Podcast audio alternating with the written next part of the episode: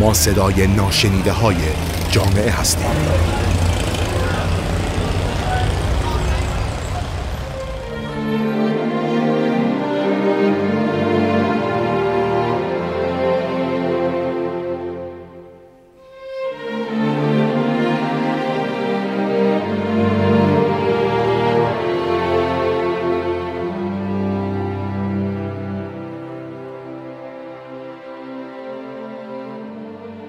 به نام خدا.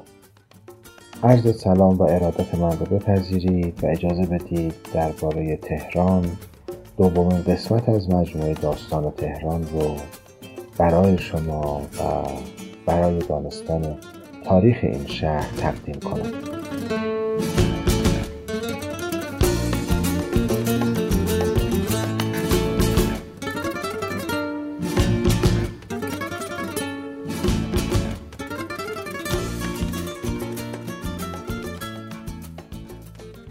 گفتیم تهران سابقه ای نه چندان دور دارد و در واقع برای اینکه بفهمیم تهران چه سابقه ای داره این رو باید درک کنیم که شهر تهران یکی از توابع شهر ری درباره شهر ری مقدار صحبت کردیم چون بسیار موضوع مهمی است برای فهم تهران. اصولا در تاریخ بشر بسیاری از شهرهای بزرگ از شهرهای بزرگ دیگر ساخته شدند. به این معنا که گاهی اوقات در تاریخ شهرهای بزرگی بودند که رو به افول گذاشتند و در کنار اونها شهرهای کوچکی که تابع بودند آرام آرام بزرگ شدند حیات نو و جدید پیدا کردند. شهر تهران هم یکی از توابع کوچک شهر بزرگ ری و تاریخی ری بوده که در طول زمان از زمان صفویه به حال آرام آرام بزرگ شده. پس برای اینکه ما بفهمیم تهران چگونه شهری بوده و سابقه و تاریخش رو بدونیم باید درباره شهر ری بیشتر بدونیم. این اتفاق که گفتم در تاریخ بسیار تکرار شده. مثلا شهر بغداد از ویرانه های شهر بزرگ تیسفون ساخته شده.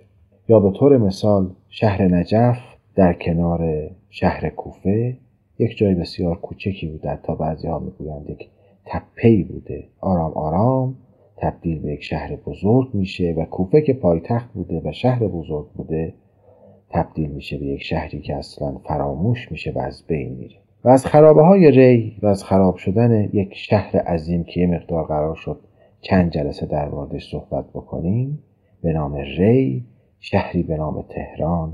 ظهور می‌کنه. اهمیت شهر ری به خاطر قدمت بسیار بسیار طولانی در بین همه شهرهای دنیاست.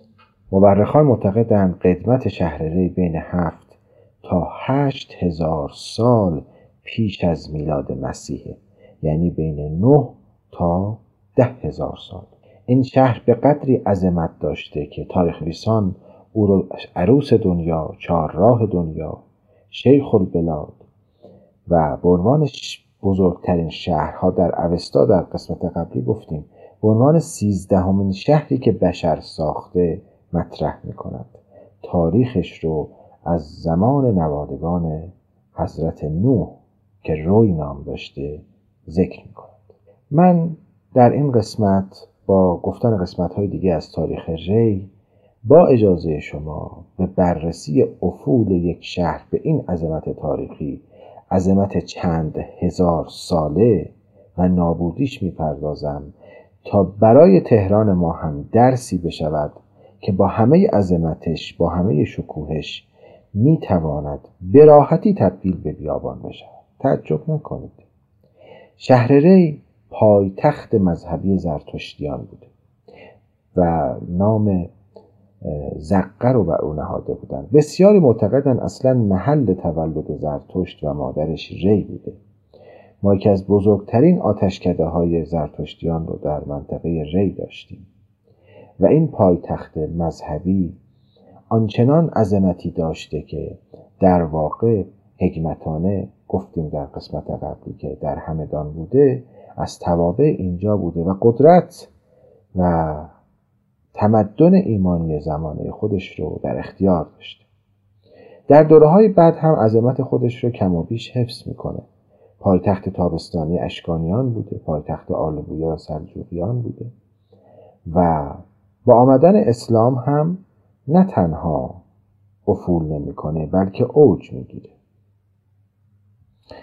آنچه که در زمان زرتشتیان اینجا رو از رونق می اندازد اختلاف بین موبدان بوده. یعنی اختلاف دینی بین موبدان زرتشتی باعث از بین رفتن رونق این شهر می شود اختلاف اختلاف عقیده ها و تحمل نکردن عقیده ها بعد از ورود مسلمی در زمان خلیفه دوم به شهر ری این شهر خصوصا در زمان مهدی عباسی ولی عهد منصور که به عنوان بانی ری مطرح می‌کنند شکوه ویژه‌ای پیدا می‌کنه.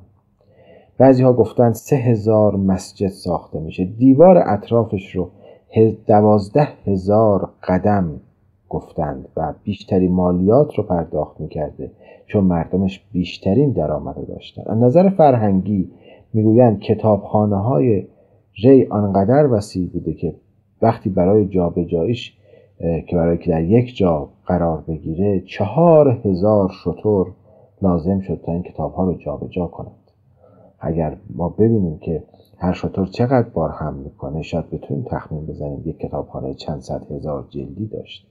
و این شهر با همه عظمتش با همه بزرگیش با همه سبقه تاریخیش با همه تاریخ بینظیری که داره امروز شما می‌بینید یکی از شهرهای کوچک کوچک تابع تهران هست. چگونه می شود یک شهر با این سابقه تاریخی و تمدنی با این عظمت با این شکوه همه و همش نابود بشه؟ راز نابودی تمدن ها پیدا شدن اختلاف هاست و نبودن دیالوگ و گفتگو برای رفعش و تحجر و تعصب در عقاید و خود حق پنداری بیش از حد. درباره نابود شدن شهر ری بعد از دوره زرتشتیان که موبدان اختلاف با هم می‌کنند و این اختلافات ری رو از پایتخت مذهبی زرتشتیان از بین می‌بره با آمدن اسلام و شرایط باز دوباره شهر ری به دو دلیل دچار نابودی میشه که هر دو دلیل مکمل یکدیگر هستند. همون دلیل تاریخی نابودی تمدن ها یعنی اختلاف ها اختلاف های عقیده ای که ما حاضر نیستیم براش گفتگو کنیم و فقط حاضریم بجنگ یادمون باشه هرگاه در تمدن ها گفتگو تمام بشود جنگ ها الزامی است. در دوره آمدن مسلمانان این شهر با اینکه گفتیم انقدر رونق و عظمت پیدا کرده بود که هزاران مسجد هزاران کتابخانه شهری با عظمت که دوازده هزار قدم دور دیوار این شهر بوده و بیشترین درآمد که مالیات رو می‌داده. ناگهان دچار همون اشکالی میشه در زمان زرتشتیان بود. حدود ده فرقه اسلامی و دو فرقه غیر اسلامی جنگ شیعه و سنی رو به وجود میارن و جنگ سنی با سنی رو. تا حدی که این اختلافات به جنگ های می انجامه که بعضی ها گفتند فقط محله شافعیان و شهر تخریب میشه. وقتی اختلافات زیاد شد وقتی اختلافات باعث از هم گسیختگی یک جامعه شد و اتحاد و وحدت از بین رفت دشمنان طمع می‌کنند و دشمنان طمع کردند. مغول حمله ویرانگری که تاریخ جهان را دگرگون کرده به این شهر آمد و مابقی آنچه مانده بود رو هم نابود کرد و حتی یک برج یادگاری هم تقرول فرمانده ها ساخت که هنوز وجود داره. شهر ری نابود شد. شهری ده هزار ساله به خاطر اختلافات مذهبی و عقیدتی و تعصبهای کورکورانه برای نبودن گفتگو و دیالوگ این شهر ویرانه باقی ماند و چون آنچنان ویران شده بود که قابل بازسازی نبود گفتیم که در زمان صفویه در کنار این شهر ویران به همت شاه تحماسب صفوی تهران حیاتش رو آغاز کرد. شاه تحماسب صفوی گفتیم دیواری بر دور این شهر کشید چون اولین موضوع موضوع امنیت بود. با صد و چهارده برج برای حفظ این شهر. و این شهر آرام آرام حیات پیدا کرد. شهر تهران با ورود صفویه با کارهایی که صفویه در ایران کردن که اگر بخوام خیلی مجمل در موردش صحبت کنیم در زمان صفویه برخلاف آنچه که متاسفانه امروز خیلی مطرح هست شواهد تاریخی و آنچه موجود مانده به شدت ایران رو به سازندگی نهاد. صدها کاروانسرا که مسیر رو مشخص می کردند و خدمات به مسافرت ها می و تجارت ها را تضمین می کردند و امنیت را برقرار می کردند ساخته شد. شهرها آباد شد. از جمله تهران متولد شد. صنعت رونق گرفت تجارت رونق گرفت. و شاید به عبارتی دینداری هم به وسیله آلمانی مثل میر فندرسکی حکیم و فیلسوف بزرگ و مثل شیخ بهایی و دیگران توسعه پیدا کرد.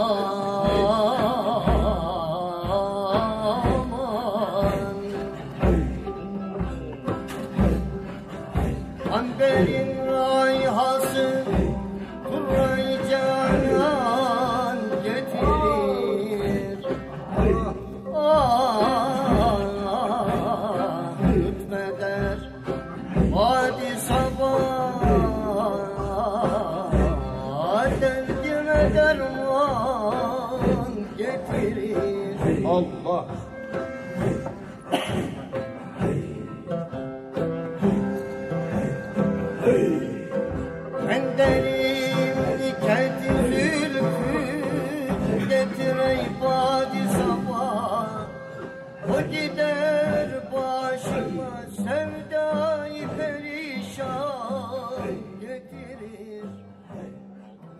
اصفهان پایتخت ایران شد. بناهای بینظیری ساخته شد که امروز ما می‌بینیم و ایران یک پارچه تر از هر زمان شد.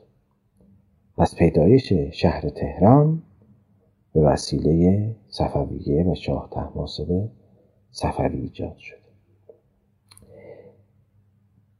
نکته ای که به نظرم برای ما تهرانی ها با نگاه کردن به شهر ری بسیار بسیار قابل توجه است این است که یادمون باشه شهری ده هزار ساله در کنار ما بوده که به عنوان عروس شهرهای دنیا ثروتمندترین زیباترین با جلال و شکوه ترین با سابقه ترین معروف بوده است که بین نیشابور تا بغداد شهری به عظمت ری وجود نداره. همه این عظمت ها به خاطر اختلاف آدم ها با هم اختلاف عقیده و کنار نیامدن با هم و نداشتن دیالوگ از بین رفته. ده هزار سال تاریخ شهر از بین رفته. نگاه کنید. امروز شهر ری یک شهرک کوچکی با حدود دویست هزار نفر آدم هست که هیچ نمادی و ظاهری از عظمت تاریخی خودش نداره. هیچ کدوم از ما باور نمی کنیم که این شهر ده هزار سال عمر دارد. تمدنهای بزرگی دینهای بزرگی مثل زرتشتیت در زمان مادها و بعد مسلمانان رو داشته. کتابخانه های بزرگ مسجدهای بزرگ. یقینا شهر تهران همین امروز از هر نظر از او کوچکتره.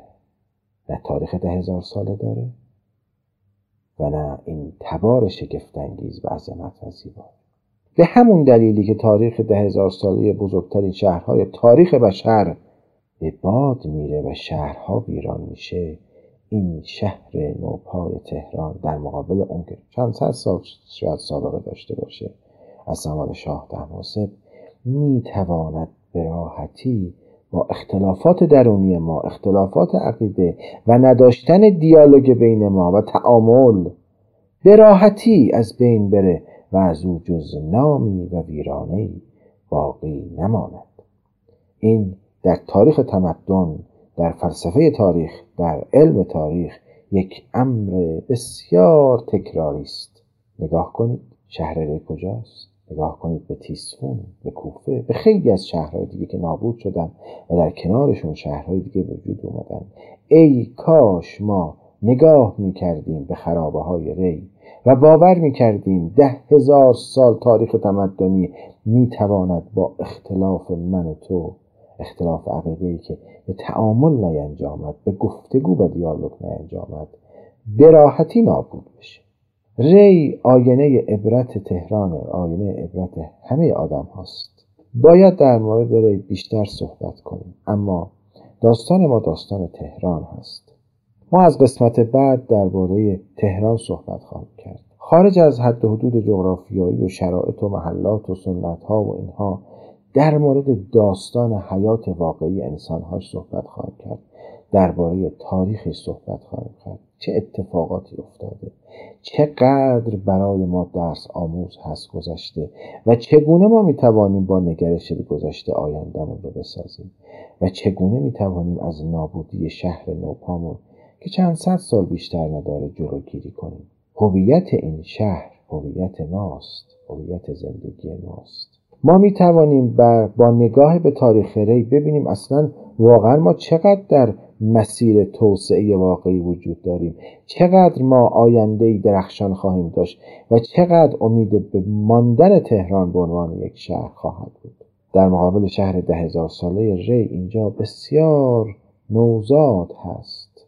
نوزادی که مثل بسیاری از نوزادها در تاریخ می تواند حتی به نوجوانی نرسه در عمر تاریخ صد سال و دویست سال حتی هزار سال. اگر ما آفتهای نابودی شهر ری که در کنار ماست آینه عبرت کنار ماست نبینیم و از اون عبرت نگیریم و در جهت اصلاح نیان و تاریخ را نفهمیم. یقینا دیر یا زود و شاید خیلی زود همان اتفاقی که برای شهر ده هزار ساله ری افتاد برای شهر نوپای ما نگاه به تاریخ ری می‌تواند ما را در مدیریت بحران ها در ساختن آینده این شهر که آینده ماست کمک کن. داستان های ری بسیار زیاده. اما چون داستان من داستان تهرانه از دفعه آینده به داستان تهران خواهیم پرداخت. ببینیم این شهر چگونه بنا شده چه سیری و تحولاتی رو در پیش داشته و شاید برسیم به این بحثی که امروز کجاست. از اینکه این قسمت هم با من همراه بودید بسیار متشکرم. تا قسمت بعدی همه شما رو به خدا میسپارم.